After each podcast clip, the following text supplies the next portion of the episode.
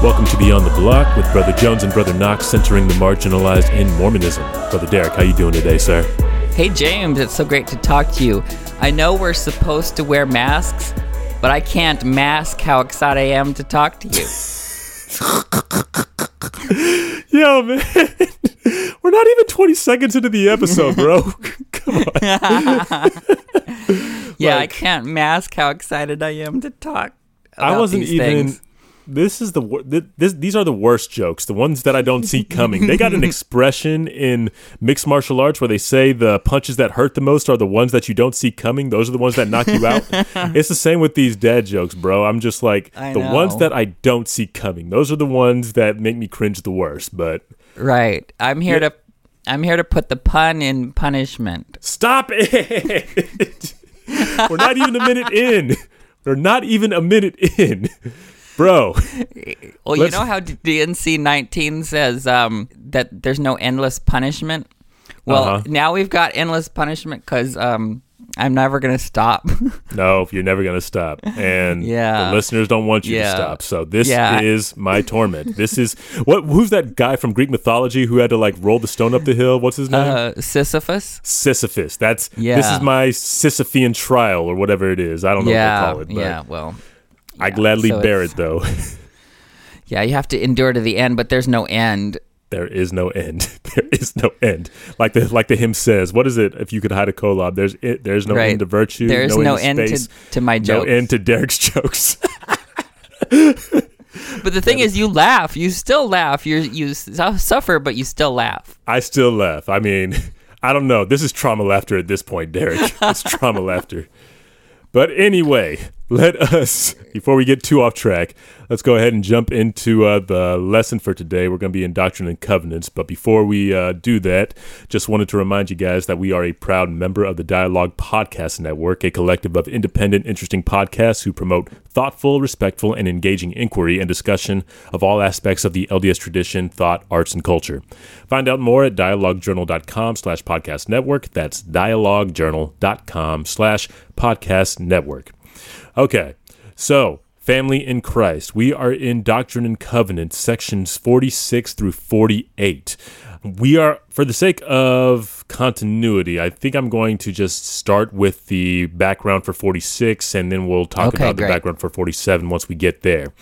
But uh, here is the background for 46. This is more or less a response to deception. The Lord will command us in this section to seek the gifts of the Spirit so that we are um, not deceived. What appears to have happened was like some missionaries had a bad experience or something in Cleveland where they got attacked during a meeting and understandably they wanted to restrict attendance to their meetings to stave off that kind of abuse. In fact, I think at this point most of the church meetings were restricted to just members. Not entirely sure, but at least at this point they were like we don't want to suffer this kind of abuse again, so we are so maybe it would be a better idea if we just prevented people who weren't members from coming into church. They probably deferred to scriptures like Moroni uh, 6, verse 7, which reads, And they were strict to observe that there should be no iniquity among them, and whoso was found to commit iniquity, and three witnesses of the church did condemn them before the elders, and if they repented not and confessed not, their names were blotted out, and they were not numbered among the people of Christ. Close quote.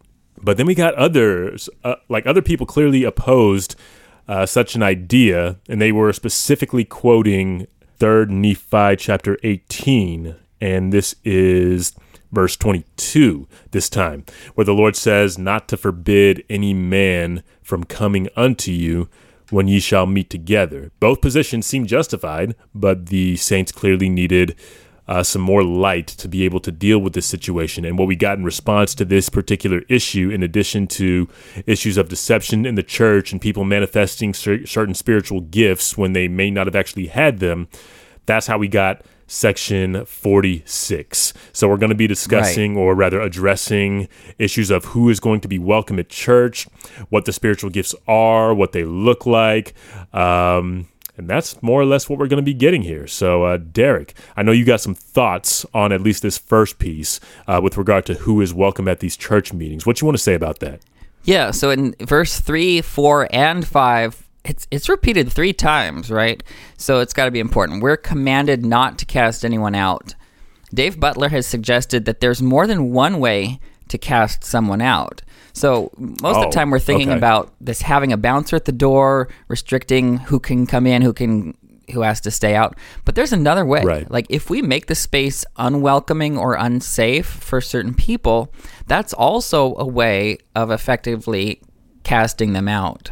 And we see a lot of this second kind of casting out more than the first. So we Yeah. really need to be aware of how we do that.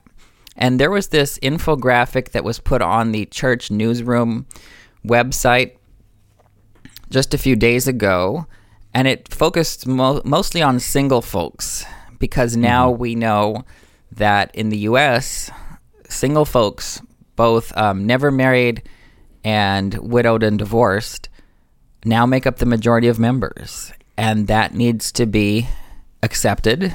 And it, it, it's kind of like crash theory again. Either you deny the the situation, or you realize, hey, our narrative needs to change. So I like what it says. Uh, and this is designed, I think, for church leaders. We don't have a lot of training for church leaders, which means when there is something, it's very, very important. So Uh-huh. it's talked. It talks about uh, focus on single adults who don't fit in, that those who uh, have diverse political and social views, those Yeah. who identify as minority, and it actually explicitly puts race and sexual orientation in there, and that the um, that these populations should be given special attention and special concern. It talks about making sure that people don't feel judged, that there's welcoming, that people don't, especially that people don't feel judged for not marrying on time or not serving a mission or any of these other things that happen all the time. Um, what I noticed is here it says we should have diverse worship experiences. Did you see this? It says outside the sacrament ordinance, we can adjust that or broaden the Sunday worship experience. That sounds like it's okay to have black church. Dude, I was thinking about that just this week. Um, I don't want to derail this too much, but I was just thinking about how much the church doesn't really know how to conduct lamentation within uh, the walls of our church. And I was like, that is kind of something I wish we had, especially in the cases of, uh, you know, Black Death in this country. Right. Something that I really miss at church is the opportunity and experience for lamentation. And this is something that the black church does pretty well is that there actually is space for lament. Uh, if not directly at church, there's at least going to be a vigil or a prayer meeting that same day or like later that week. Whereas in the church, we kind of embrace this culture of, uh, you know, toxic positivity and, Right. you know, talk about what you know, the hope of the resurrection and stuff. And there's a place for that. But sometimes, in fact, a lot of times when stuff like this happens, there needs to be space for lament. And I wish uh, that we could create a space like that for people who want to mourn. So I really like this idea of a diversity of worship experiences.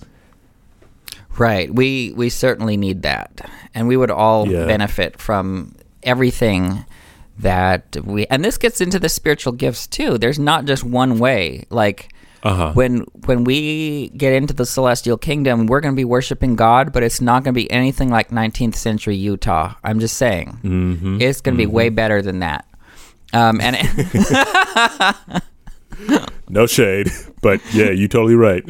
Um, but yeah, I think this this could be groundbreaking if leaders implemented it, and this would help people feel welcome. It would help people prepare their spiritual gifts and invest in them and develop those gifts.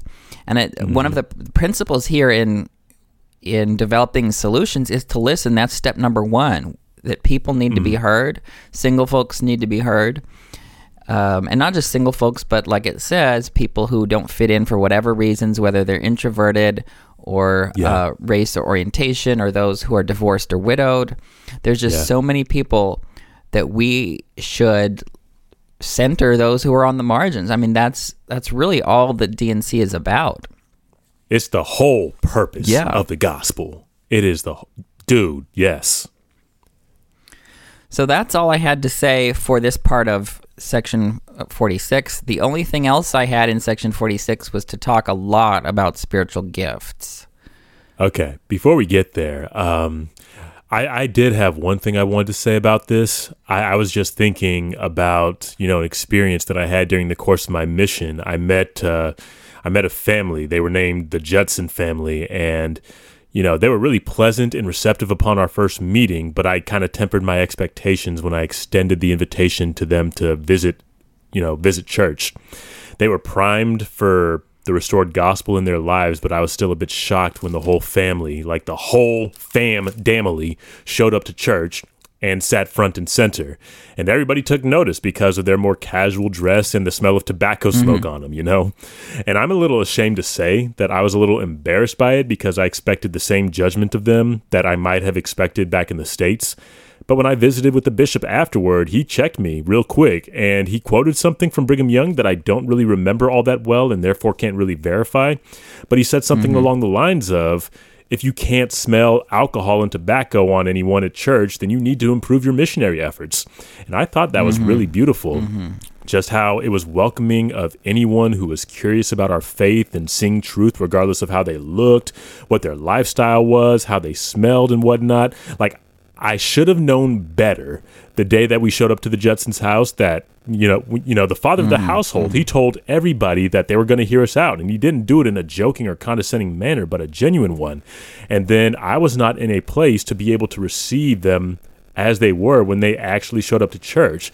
And they turned out to be one of our most powerful investigating families. I remember one day I showed up to a member family's house and they were just there randomly, just having a gay old time. It was like mm. one of the coolest things I'd ever experienced. But I learned a lesson that day about you know how we need to be welcoming people of all kinds of stripes of all kinds of backgrounds of all kinds of uh, worshiping styles of all kinds of you know lifestyles just you know, you talked about it with the diversity of worship and just the diversity of background, people on the margins. Just, I, I was just really happy to see that this infographic seems to be really making an effort to be a tool to help our leaders address these differences that make things difficult for people to be able to worship at church.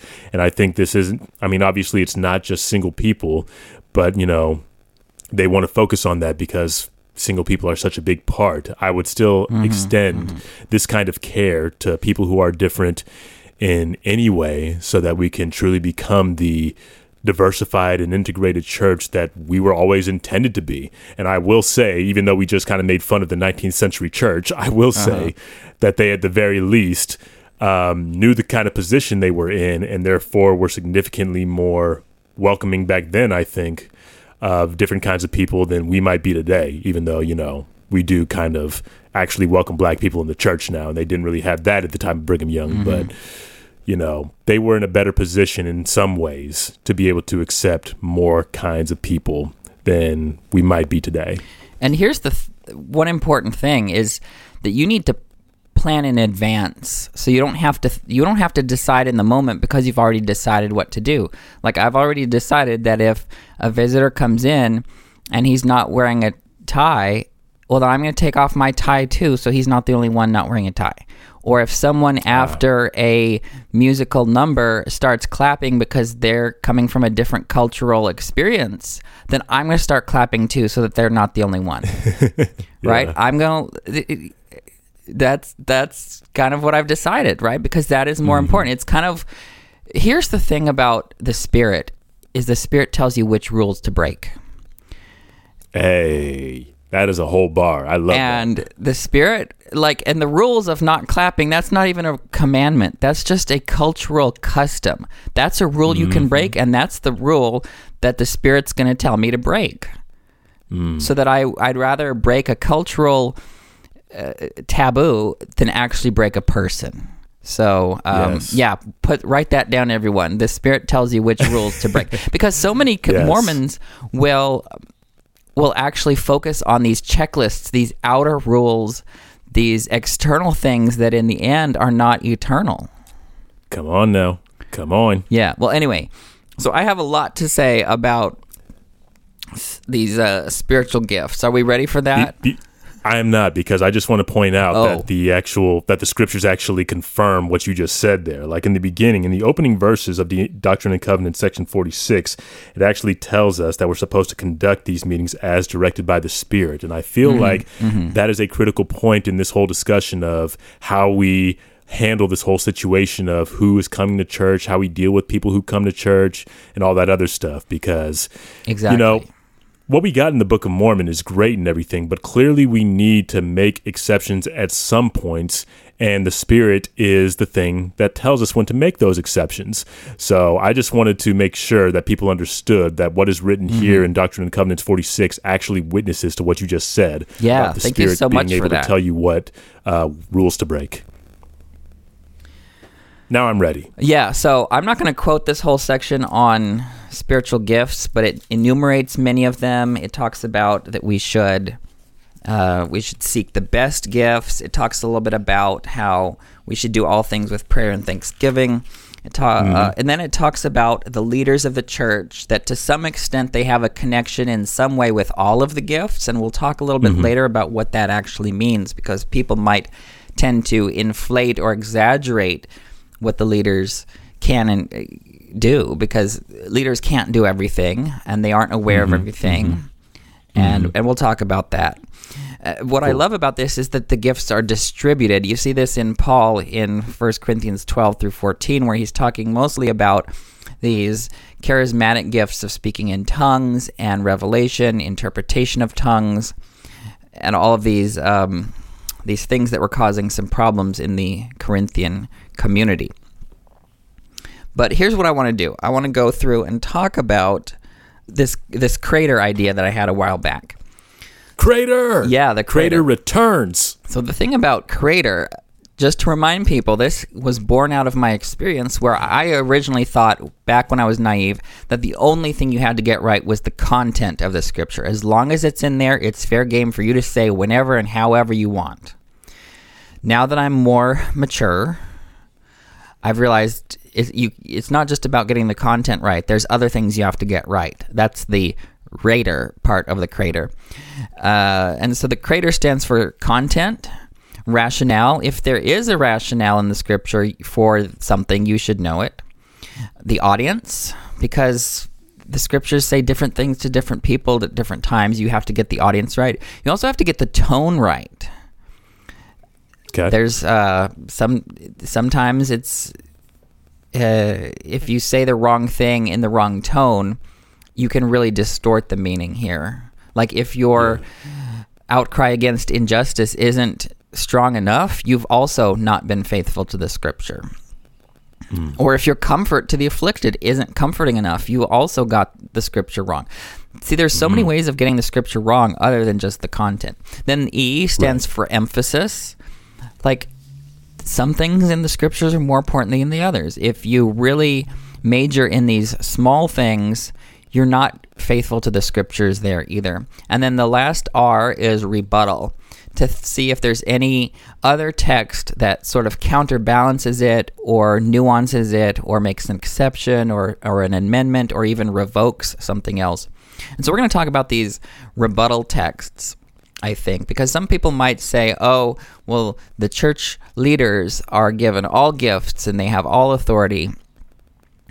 And then we have to actually see how that is nuanced by other texts elsewhere in Scripture, and especially 1 Corinthians 13, where it says that if you have all these gifts, if you have prophecy, if you have revelation, if you have all knowledge, if you even sacrifice your body, if you do all these things but you don't have love, you don't get any credit. It doesn't count. It doesn't bet- benefit anything, anyone. right. So that's kind of where I want to make sure, uh, make sure we we we say that. And I'm saying this because I want to look at some examples of places where God's appointed leaders didn't know everything that others did, or where they didn't have the wisdom or insight that others did, or they didn't have the positionality to understand what others did. And the reason I'm saying this is to is to serve as a counterbalance for this um, verse 29 of section 46 that unto some it may be given to have all those gifts that there may be a head in order that every member may be profited thereby And I think these you don't have all the gifts unless every member is profited thereby.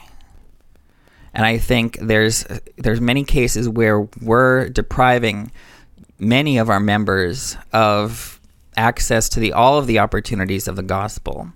So that's the whole purpose in in these gifts. Um, So let's go back to some of these examples. And um, I've mentioned a number of these examples here and there, but I thought I'd get a number of them together all in one place, and we're going to talk about them. Okay. So here's the example from Exodus 18. Now, Jethro, Moses' father in law, asks what Moses is doing. Moses says that he is judging cases that people bring to him. So Jethro tells Moses, What you're doing is not good, it's too much for you. The KJV has the thing that thou doest is not good. Can you believe that Jethro said that to a prophet of the Lord? The thing that thou doest is not good. That is, uh, you know, at the time I read this text, I did just notice that, oh, this is his father in law. Mm-hmm. And, you know, it seems almost appropriate that he does this kind of thing. Oh like- yeah, But at the same time, yeah, this is the prophet, and you are Mm-hmm. telling the prophet that what he's doing is not good. It didn't actually occur to me to read the scripture in this manner. Yeah. So, but but let's look at Moses' reaction. It was full of humility and grace. It wasn't, oh, how you dare you? I'm a prophet. I've got no. It was, it was actually respectful. So Right, uh, right. Jethro tells Moses that he's going to give Moses some advice. And Jethro's advice is to get, delegate these responsibilities to others so that he doesn't have to sit and judge these cases all day and get exhausted. And even though Moses was the prophet and Jethro was not, in fact, I don't even think he had any institutional standing. He was a priest of Midian. He wasn't even apparently Jewish. He may have he joined himself to the Jewish people. Hmm. But as far as I know, he had no official standing. But anyway, Moses hearkened unto him because Jethro had insight that Moses did not, and Moses had the humility to listen and learn. Ain't that nothing? Yeah, that's just one example. I'm going to have to Yeah. go through. Oh, we got more. Let's go. We've got way too many of these examples, but I think it's important. Mm-hmm. Um, and that way, people can forward this episode all at once to people and say, just here's here's a sort of a an anthology of a lot of these examples. So here Yeah, we've got here Numbers 27. I want to also highlight the example of women. So here we've got the daughters of Zelophehad. And I want to say their names. It's important to say their names. And let's remember the names of these faithful and confident women Mahlah, Noah, Hoglah, Milcah, and Tirzah. Oh, I. By the way, if all of you Utah people want to find some weird names for your kids, here's five more, okay? Jokes. Let's go. Okay. So these five confident women stood in front of Moses and all the leaders and said that their father died in the wilderness with no sons. And Zelophehad's daughters would not have inherited. His name would have been wiped out. His memory would have been wiped out.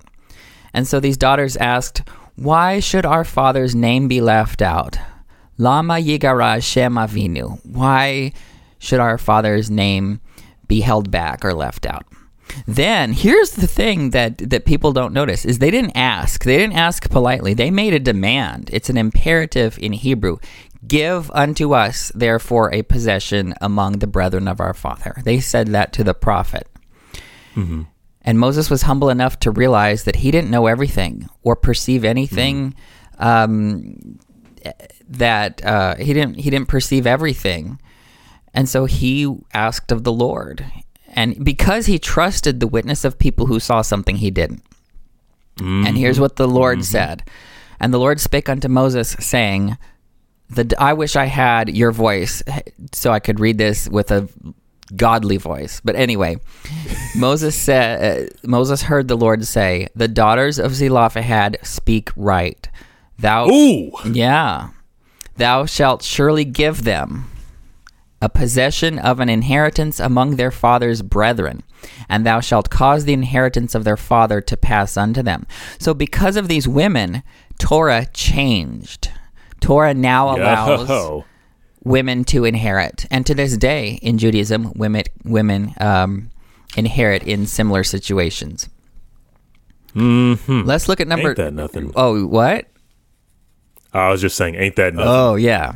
I've, so here's another example. This is in Numbers nine. This is the story of the Pesach Sheni, which means the second Passover. And here's another case where we get new Torah because someone asked a question and someone demanded equality and access.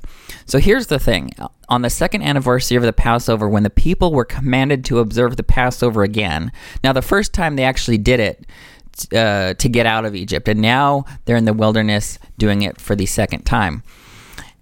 And it was clear that anyone not partaking of the Passover would be effectively cut off from the people of Israel because this was a unifying and a foundational ordinance. It's I, maybe what we would call a, well, not so much a saving ordinance, but it's what makes you part of the people. And uh, Numbers 9.13 says, The same soul shall be cut off from among his people uh, if he doesn't offer the sacrifice. However, some men were ritually unable to the, offer the sacrifice because of contact with a dead body. So they asked Moses, Lama nigara, which means, why are we left out? This is the same verb that the uh, the daughters of Zelophehad used as well. Like, why should we be left out? Why are we kept back from offering the sacrifice at the appointed time? So Moses wasn't arrogant. Moses didn't say, "Well, we have we have everything we need." Moses asked the Lord, and the Lord gave a revelation that allowed these men to make up the observance exactly one month later, so they would not be left out. I just love this example because they got new Torah because they asked, and everyone, the entire uh, children of Israel, got new scripture because these men asked. And if they had not asked, we would not have had this piece of Torah. Mm-mm-mm. And now here's another example of a prophet not seeing something that, that others did. This is 1 Kings Okay. 19. So Elijah, after some devastation, after some deaths, uh, military, he thought so many people were wiped out that he was the only one left faithful to the Lord. But there were 7,000 who knew something that Elijah didn't. The Lord had to tell Elijah what those others already knew. The Lord said, I still have left in Israel 7,000 followers who have not bowed their knees to Baal. That's just one example. I've got more examples. You're going to get tired of these examples. John No, bring them on. I John chapter this. 10. Jesus said to his disciples, And other sheep I have, which are not of this fold, them also I must bring, and they shall hear my voice, and there shall be one fold and one shepherd. So these other sheep knew something that the apostles didn't. Mm-hmm. There's always going to be uh, some group of people that that may or may not see things that because leaders these yeah maybe leaders have spiritual gifts but they don't have the same positionality they don't have the same access if they're not on the margins they're not going to see what's going on we talk about them ab- uh, about being watchmen on the tower that's not the only Uh-huh. place you need to watch Right. you need to right. watch uh, everywhere. Anyway, so Mark Mm-hmm. chapter 9. Here the disciples try to chastise someone for casting out someone they didn't know. For casting out demons. Someone they didn't know. Someone they didn't was know. casting out demons. Yeah, Okay. someone that the disciples saw someone that they didn't know casting out demons in Jesus' name. But then Jesus chastised the chastisers. He chastised them and he taught them that whoever is not against us is for us. So these other miracle workers that they didn't know about had wisdom and had access and had insight and had gifts that the disciples weren't aware of. Hmm. And here's Acts chapter 6. We've talked about this before, and this is when you had a communitarian understanding of the gospel where you share your resources. But in this communal division Yes. of resources, the Greek speaking widows were being left out of the distribution. So there was a great complaining and grumbling among the Greek speaking believers and they had wisdom that the apostles didn't. They had knowledge that the apostles didn't. And so they said something. They they they started something. People say activism is not the way things are done. Well, I mean, they haven't read the scriptures. Like every one of these cases, Yep. someone brought something to the attention of someone who could do mm-hmm. something about it. If you want to call that activism, well, go ahead. I mean, but you just cannot condemn that this is the way God always operates. Mm-hmm. Anyway, so these Greek speaking believers had access to knowledge that the apostles didn't. And then when this information reached the 12 apostles, they did something about it. They didn't say, oh, we're all set and we know what's going on and we've got it right. And they actually delegated these responsibilities, the distribution of resources, to seven of the Greek speaking believers. And we know that because of their names. Yes. And this is in line with what Ayanna Pressley has said that the people closest to the pain need to be closest to the power. Hashtag bars. Yes. Yes. Now, we're not done. We've got Acts chapter 10. So Corn- Oh, snaps. Let's go. Cornelius the Gentile got a vision, and this was before Peter. He got the vision first. So Cornelius the Gentile got a vision saying that he was accepted by God, that his prayers were heard by God, and that he was fully included. And this is before Peter got his vision. And Peter had no idea that the inclusion of the Gentiles on their own terms was even possible. And I say on their own terms, meaning without circumcision, without uh, being committed to obeying all of the law of Moses. So Peter, the apostle with the most seniority, had to be told multiple times to get in line. And here Cornelius had information that Peter didn't. Cornelius had information before Peter did. That needs to be named. And then Yes, sir. in Galatians 2, it's our friend Peter again. Ah, I love this story. In Let's go. Antioch, he separated himself from the Gentiles. And then Pa- What did Paul do? What did Paul do? Paul opposed him to his face Ooh! publicly. Yes, sir. Before Yes, all sir. of the community. Everybody. Yes. And Paul had wisdom and power that Peter didn't. And this is about Mm-hmm. accountability. This is about public accountability. Some people say, well, if church leader is doing something wrong, we should just send them a note. Well, that doesn't really do anything. I And think we literally just read about this in the Doctrine and Covenants. Yeah. Mm-hmm. Like we were literally just told how to deal with issues like this. Sorry. Go Yeah. ahead. So then there's Luke chapter 24, and here we've got some amazing women again. So this is Easter morning when Jesus had been raised from the dead. Mary Magdalene, Joanna, Mary, the mother of James, and the other women who were with them at the time to see the angel, to see the empty tomb, they told these things to the apostles, and guess what happened? What happened? the apostles didn't believe them. It, Luke, mm-hmm. Luke clearly says in verses 10 and 11 of chapter 24 the apostles didn't believe them, thinking that their words were idle tales or were nonsense. And so here you hmm. have these women who knew stuff that the apostles didn't. And in the John chapter 20 version of this, you've got Mary Magdalene even being commissioned to be the apostle to the apostles to send them a mm-hmm. message on behalf of Jesus. Mm-hmm. And there's there's many other examples I could probably bring, but here you can see a pattern that Yes, sir. we respect and love our prophets and our apostles, but we also respect them enough to have realistic expectations. We know that they're not going to be able to mm-hmm. do everything, to see everything, to get to everything. That's why we have one body with many members, that the gifts are distributed, that not only is there prophecy, but there's also the discernment of spirits and we're able to see and discern and intuit and and evaluate really what what's being taught and what's being said and what our policies are. I mean, I love everything you just said, man. Like, I love that we have all these uh, scriptures, all these passages that we can defer to when trying to have this conversation about the role of people on the ground, us that have different views, us that are in that us that are positioned differently, that we can do more than just write a note to the first presidency when there are issues going on. Um, I just love that there are multiple witnesses throughout the scriptures that confirm that the prophets aren't always in the best position to make the best decisions. And Right. that is when we, as members of the Lord's church, have to step in. Like, mm-hmm. you know, I love that Galatians 2 scripture for that very reason. And simply because I think that particular example was just so gangster of Paul to just mm-hmm. straight up call mm-hmm. Peter out in front of everybody. And this is in line with what is written in Matthew 18 and in line mm-hmm. with what we mm-hmm. just read in uh, mm-hmm. Doctrine and Covenants. What section was this? Long section, went down to like 90 verses, but like it's right in line with if somebody offends publicly, you got to rebuke them publicly. You know, just there are so many witnesses throughout the scripture that validate the course of action that people like you and I would want to take in addressing some of our most urgent issues when it comes to people on the margins.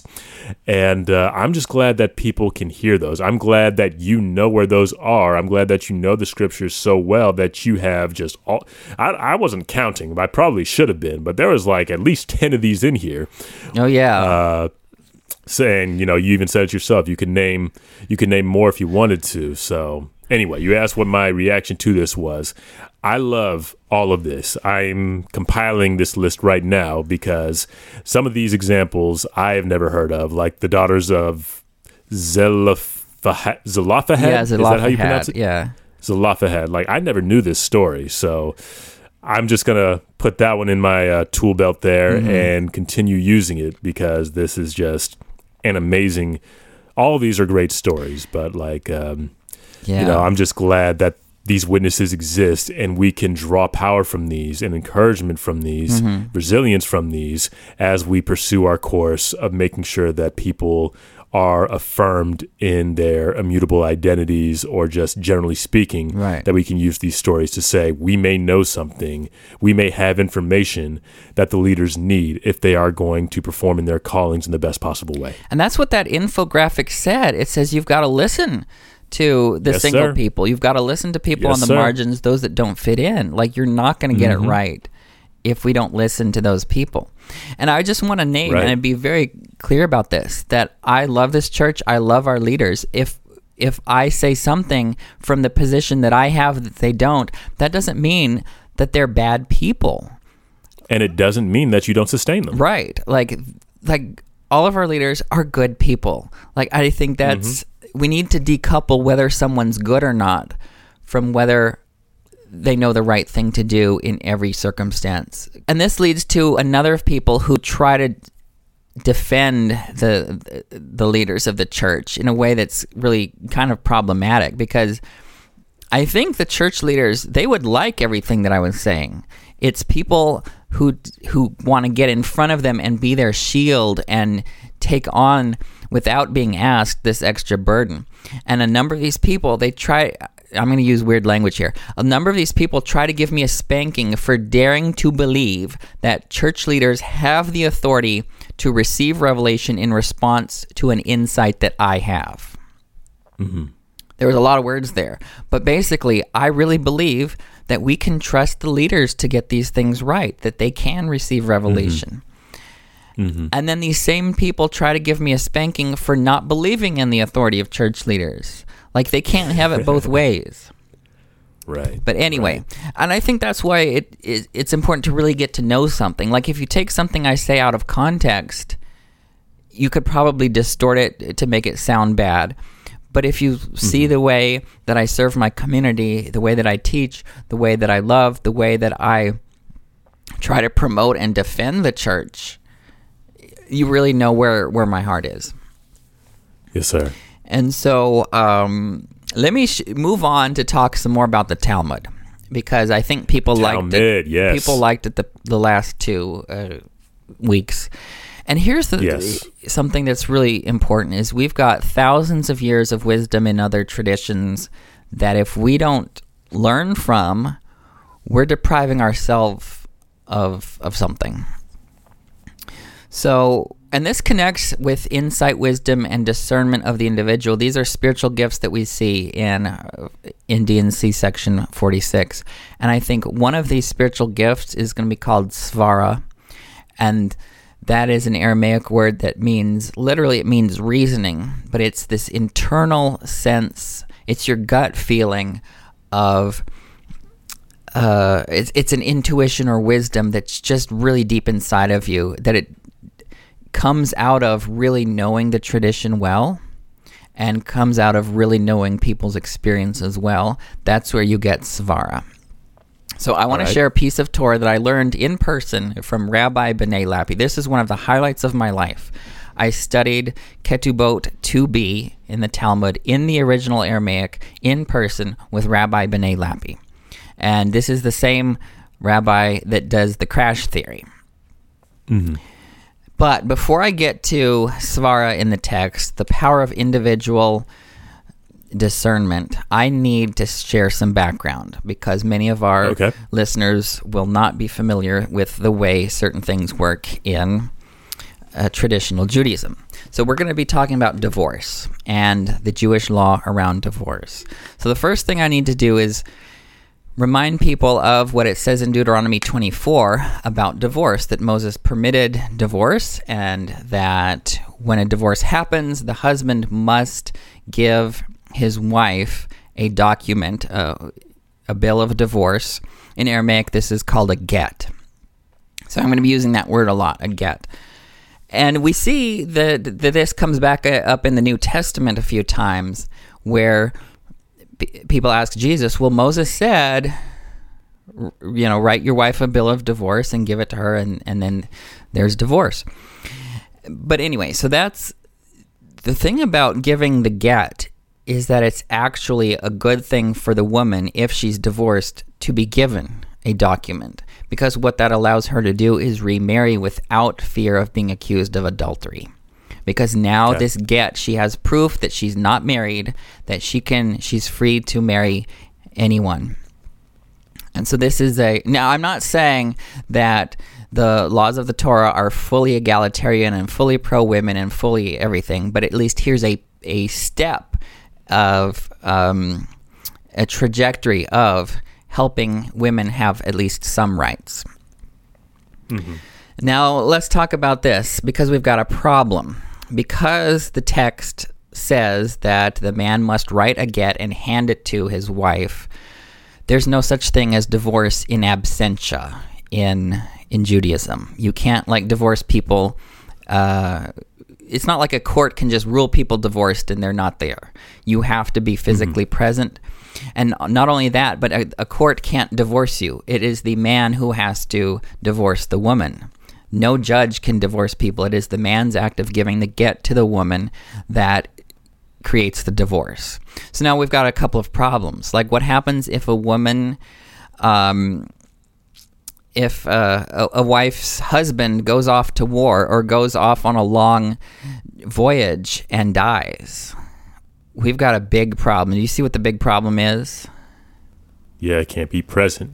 Can't write the bill of divorcement. Right. Um, first of all, uh, you also can't legally d- declare people dead in absentia either. You can't just somehow legally declare someone dead just because you haven't seen them for seven years. You need two witnesses to the dead body. You don't have to bring the body, but you need to have two witnesses to say, I know that this person is dead before she can remarry. So, what if you don't have proof that he's dead and you don't have uh, him uh, available to give a divorce? We've got a major, major problem.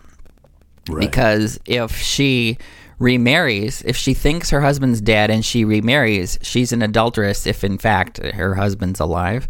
And if she has kids with her new husband, she's got a big problem. And her kids have a big problem because the offspring of an adulterous relationship, they're called mamzerim, uh, which is could be translated illegitimate children but it's it's not just sex outside of marriage. It has to be the offspring of a prohibited relationship, and this being a momzer gives you many many restrictions in participating in the life of the community. It's there's a lot of stuff that you can't do. It's it's a very bad status that you don't want to have.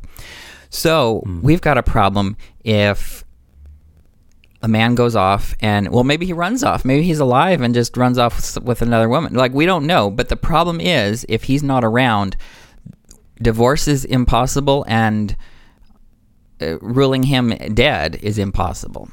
So they came up the rabbis came up with this concept called a conditional get.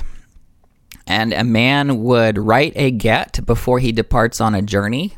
I, and he would write it in such a way that says, If I am not back by 30 days, or if I'm not back by 12 months, then we're divorced. And then he can give this conditional get to the wife. And if he goes off and he's unfortunately dies and never comes back, she now has a valid get in her hand and she's free to remarry. So that solves that problem. Uh, without that, she would be what's called a chained woman, an aguna in Hebrew, someone who's uh, who's sort of bound to someone who's not not around. Now we've got another layer of the problem. I need to talk about this word onus. Onus Okay. means uh, circumstances beyond your control, unavoidable circumstances where you are forced to do something or prevented from doing something that you wanted to do and it's outside of your control. There is a major uh, principle in the Torah that you are not at fault if you're not if you can't do something, if you are beyond your control, forced to do something or prevented from doing something, it just doesn't count, okay? Now, here's where this runs into our values around uh, the woman. Because what happens if a man goes off, gives his wife a conditional get, and then through no fault of his own, he's delayed from getting back before the deadline? Now, what do we do? So, if you take the, the Torah principle seriously, you're, you would have to say, well, the get is invalid because he was prevented. That's the principle.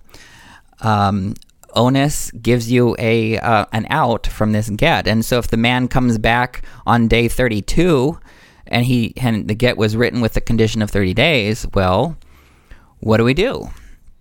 What do you think we do, James? I I'm putting James on the spot, so. Uh, I'm leaning towards more honoring the principle of the get rather than the law of it. So here's here's what happens though. If you allow onus to get you out of the condition of the get and and thus invalidate the get, we've got a, we've got a couple of problems. What happens if on day 30 we've got a um, he doesn't show show up and now she's got what she thinks is a valid get in her hand, but it's only valid um, if if he doesn't have a, an excuse, right? We don't know if he has a good excuse or not. So we're we've got this big ambiguity in the status of the get, which means she might think, "Oh no, he's going to come back. He's going to come back for me. He loves me. He's going to come back." Well, what if he's dead? And so she will sit there not knowing if the if the get is valid or not, and she will make herself an aguna. She will never remarry, and she will um, feel like she has to uh, wait for her for her husband, who may never come back. And uh, she could have had a valid get in her hand, except for the fact now we're going to. Um, invalidate the get based on this principle of onus. So here onus actually does something bad. Now, there's another problem. What happens if we've got a woman who has a valid get in her, what we think is a valid get in her hand? The conditions have been met, and she's now free to remarry, and then she remarries, but then husband comes back. And husband has a good excuse, which means the get is invalid, which hmm. means they were never divorced, which means they're still married. So we've got a big problem because now she's an adulteress who's married to a living husband and now married to a second husband, and her kids with the second husband now are mamzerim. That's what will happen if we allow the principle of onus to retroactively undo a get that we thought was valid. So we've got a big problem if we allow onus to uh, invalidate a get. Big problem. However, that's what the Torah says. The Torah says onus gets you out of these situations. Um, and the and the principle. I'm not going to go into the legal business about this, but the principle of onus is derived from Deuteronomy 22, uh, verse 26. But here's what Rava said. Rava is a brilliant rabbi. He came up. So he, so they tried some legal arguments. They tried working away their way around this, but the principle of onus is so inherent in the law that there's no good legal way around it. So here's what Rava did. He just declared. He said, "Ein onus begitten." Uh, gitten is the plural of get, by the way. Ein means there is not. Onus means, well, we've talked about that, these unavoidable circumstances. Ba is the preposition with, and gitten means gets. And he says there's no such concept of onus with respect to gets. Ein onus begitten. I would love to have that as a, as, a, as a phrase because it is so brilliant. And you know what his authority was for saying that? What was it? His own internal svara. okay. He realized that if you follow the Torah on this issue, it will put women and their kids in very, very awful situations. And there was no sort of legal way around it that was convincing. So he said, you know what? I'm just going to say it. I'm going to say it. And he said, Ein onus begitten. He said, just on his own authority his own internal, what his gut told him needed to be the case. He trumped even the written Torah based on his own, what we would maybe call testimony, his own internal mm-hmm. testimony of what needed to happen. And that is called Svara. And I, th- I just find it so beautiful. And the Talmud goes on to say, it asks Rava, it says, Are you going to overturn Torah for the sake of this these women? And Rava, guess what Rava said? What Rava said? He said one word in Aramaic, Ain, meaning yes. Hmm. Are you going to overturn Torah for the sake of these women? He just said, yes. That's courage. That is svara. And I think we have the ability to do the same. We all have these spiritual gifts this and this is what this you can see where very much connects with the queer experience, right? This whole thing is queer in terms of Rabbi Benay Lappe saying, look, you've got sometimes you're going to have to turn to your own internal gifts to to to speak the truth, to to speak what needs to to get done. And I just oh, I love this story. So I want to know what your reactions are Oh gosh, there's like way too much. I, I dumped a whole bunch, but no, it's all good. Um, I'm still hung up on the last thing you said about uh, you know trusting his own svara when it came to this whole thing. Um, like I was trying to imagine what if somebody just did that within our own faith tradition, what the consequences, what the for lack of a better word, fallout might be if someone simply deferred to their own testimony, like a bishop or, you know, even a member of the first presidency or an apostle deferring to their own testimony to overturn what is written in our scriptural canon. Like such a thing sounds revolutionary. It sounds almost heretical. Um, but also, it wouldn't be the only time in our history that such a thing has mm. happened, and uh, that is something that needs to be considered. Um, I mean, this is something that you can kind of argue that Jesus did. You can, yeah. argue that other people have mm-hmm, done it, mm-hmm, and uh, mm-hmm. but even but when you said that, you know, I'm not gonna lie, my spirit churned a little bit. I'm just like that is that sounds kind of heretical, but at the same time, I'm just like that was still the right move though that is something I'd like to mm-hmm. believe that I would do, mm-hmm. even though, you know, I'm pretty, like, I'm not all that radical in terms of my belief in, you know, our faith. I'm pretty, I go as by the book as I can when it comes to things. I just, you know, I defer to the scriptures 1st mm-hmm. and, uh, you know, my own revelations based on what I read in the scriptures. And then I look to uh, the brethren to see if, you know, any of that can be confirmed by them. But even still, when I hear when when I heard you say that, I was just like, "Yo, that that stirs me a little bit, and not in all the yeah. best ways, but uh, that's something I got to wrestle with, and that's something I need to consider." I, I was just reminded this is something that is sti- that still exists in my body, and that could potentially, um, you know, get in the way. Mm. of my most authentic expressions of worship. So uh, I felt a little convicted by the story. I'm not going to lie, but um, Yeah. it was a necessary one, and it's uh, something that I should probably consider. Well, l- let me tell you the the rest of the story. Oops, there's more. Oh, geez. Okay, let's go. So in the Talmud, you've got a whole bunch of rabbis who share their opinions on stuff, right? And and not Okay. every opinion in in the Talmud prevails. Uh, that's that's what I love is because they preserved the minority opinions. They they kept a record of the other side and and even those who lost the argument. And but in this case, the halacha, the Jewish law, now follows Rava. He per, he persuaded. He he prevailed. And now that's the standard. So what he what he uh what might have sounded radical now is normal and that's what it's like to to flow with the spirit like if we say something now it's going to sound radical but in two or three generations that's going to be the norm it's going to be yeah of course that's totally obvious and I think the mm-hmm. same thing is mm-hmm. true for the inclusion of queer people. It's actually not that radical. right. And like like 30 years from now, people are going to like why did we even make a big deal about that? Like of course it is. And so it's going to sound a little radical now and it might sound a little inauthentic. It might sound a little heretical. But that will be the gospel of everyone in the church 30 years from now or Right. 40 years or whatever it is, right?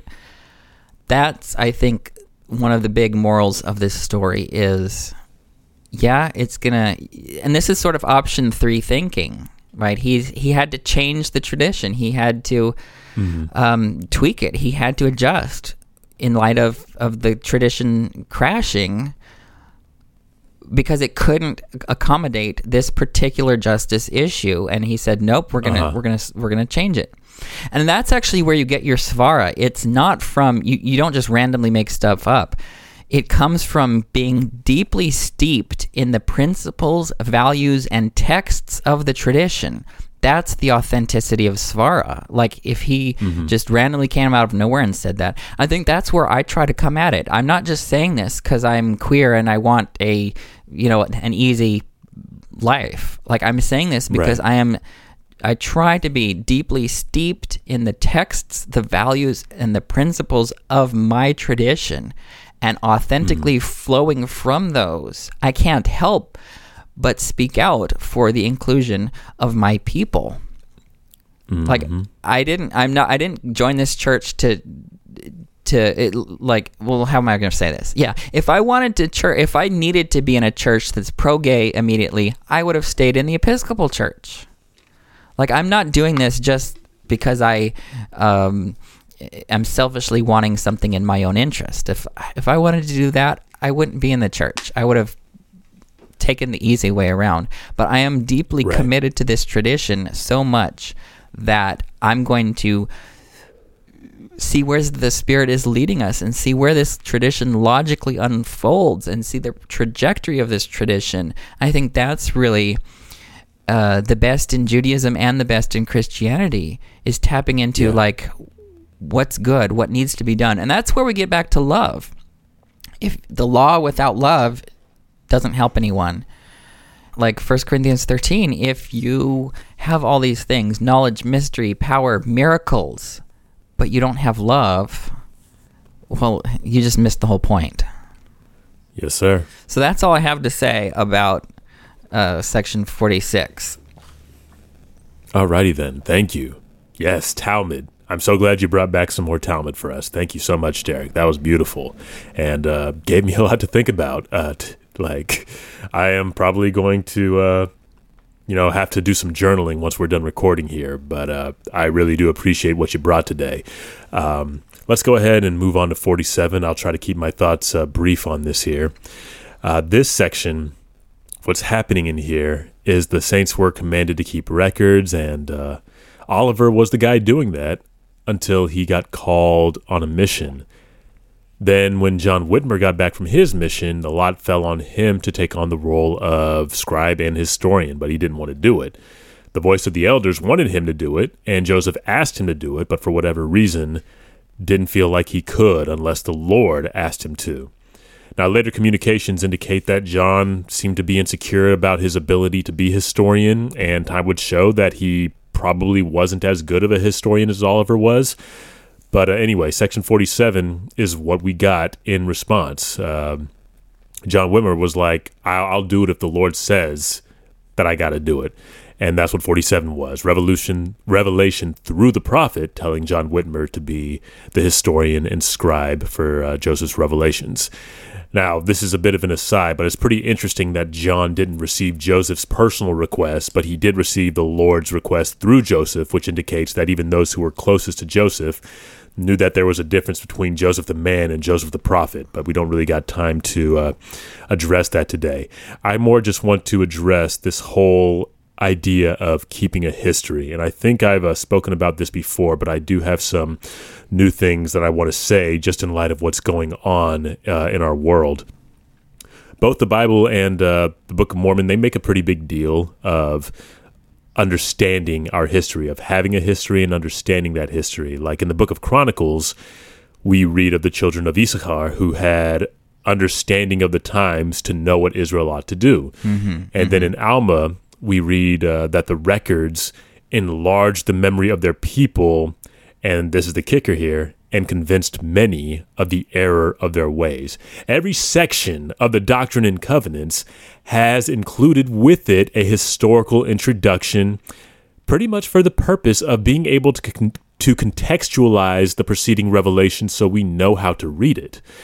The implication of those two verses that I just made reference to and the organization of the Doctrine and Covenants is that understanding our history helps us understand and act appropriately in our present. Therefore, it stands to reason that if we want to understand things that are happening today, like homophobia and the racial tension and misogyny that exists today, and properly address it, we got to understand the history of those things, the history of that tension, uh, the history of that marginalization. Mm-hmm, mm-hmm. So uh, this past week, I was considering for I was considering just as an example the uh, murder of George Floyd. He's not the first, nor is he the most recent high-profile killing in that 12-mile radius of Minneapolis.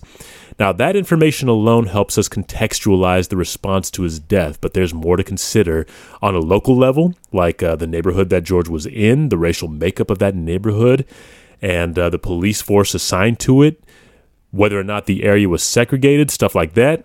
And yeah. there's things to consider on a macro level, like the origins of policing being tied to slave patrols. Uh, history is context.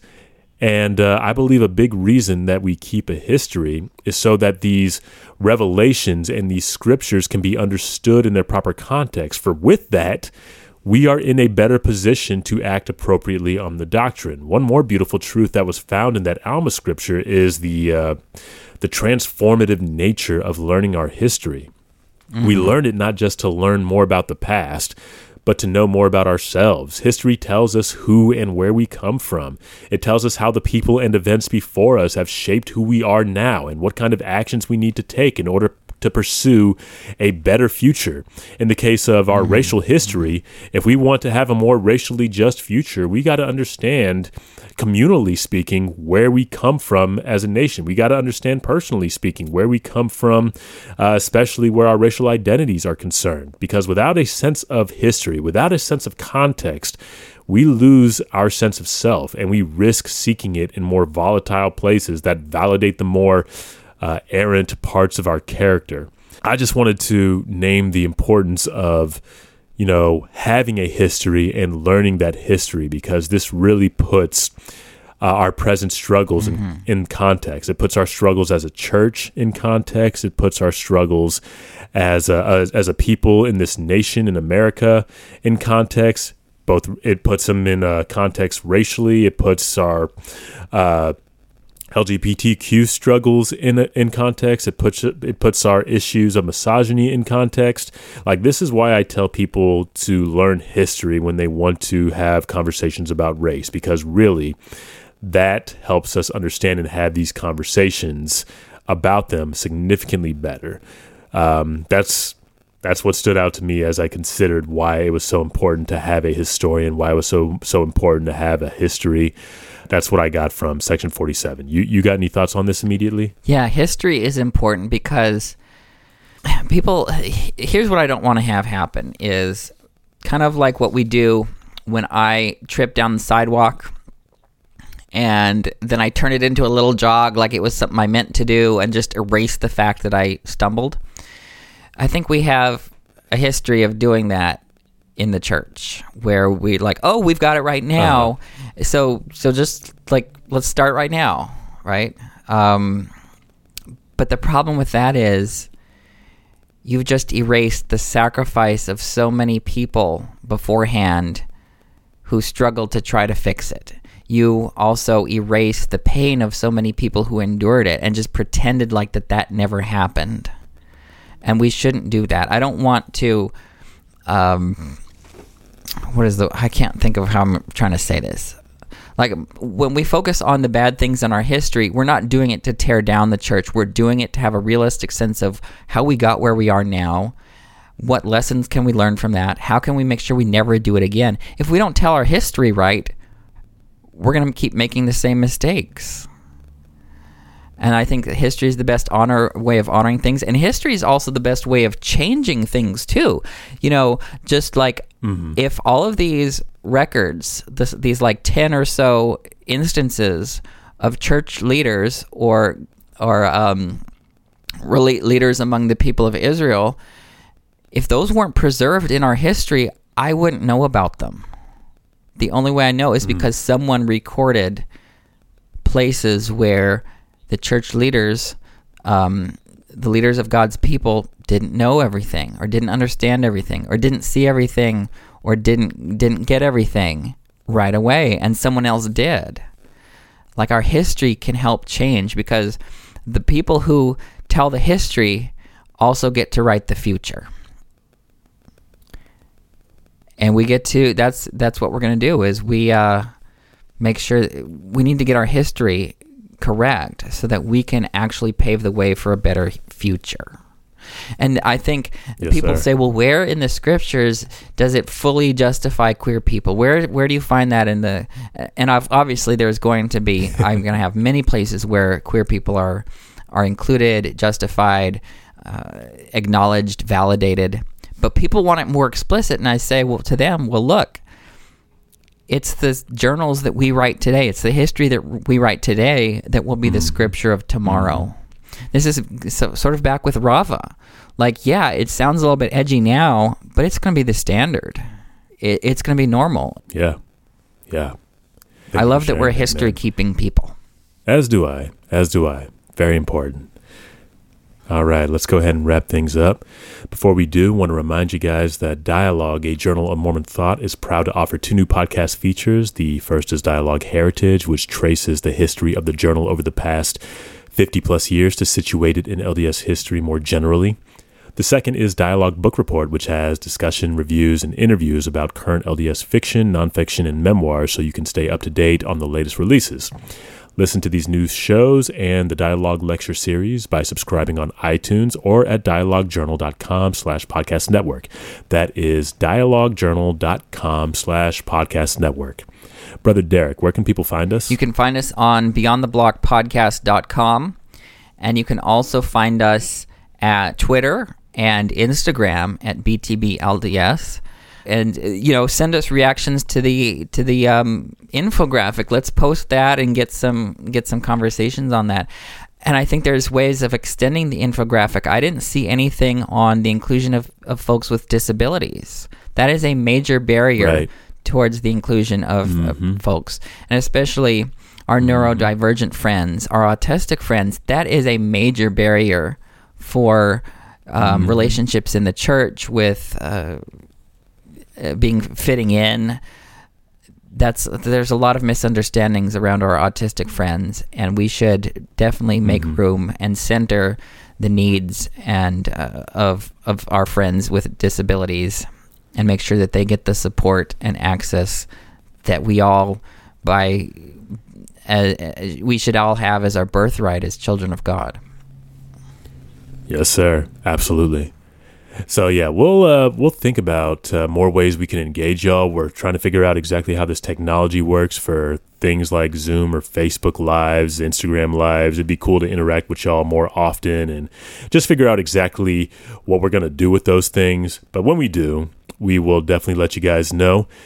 Uh, also, special thanks to uh, some special collaborators of ours David Doyle for editing our transcripts, Tamara Kemsley to uh, editing our uh, the audio for our episodes. All right. Well, thank you guys for joining us. Till we meet again next week. Later, everyone. Bye.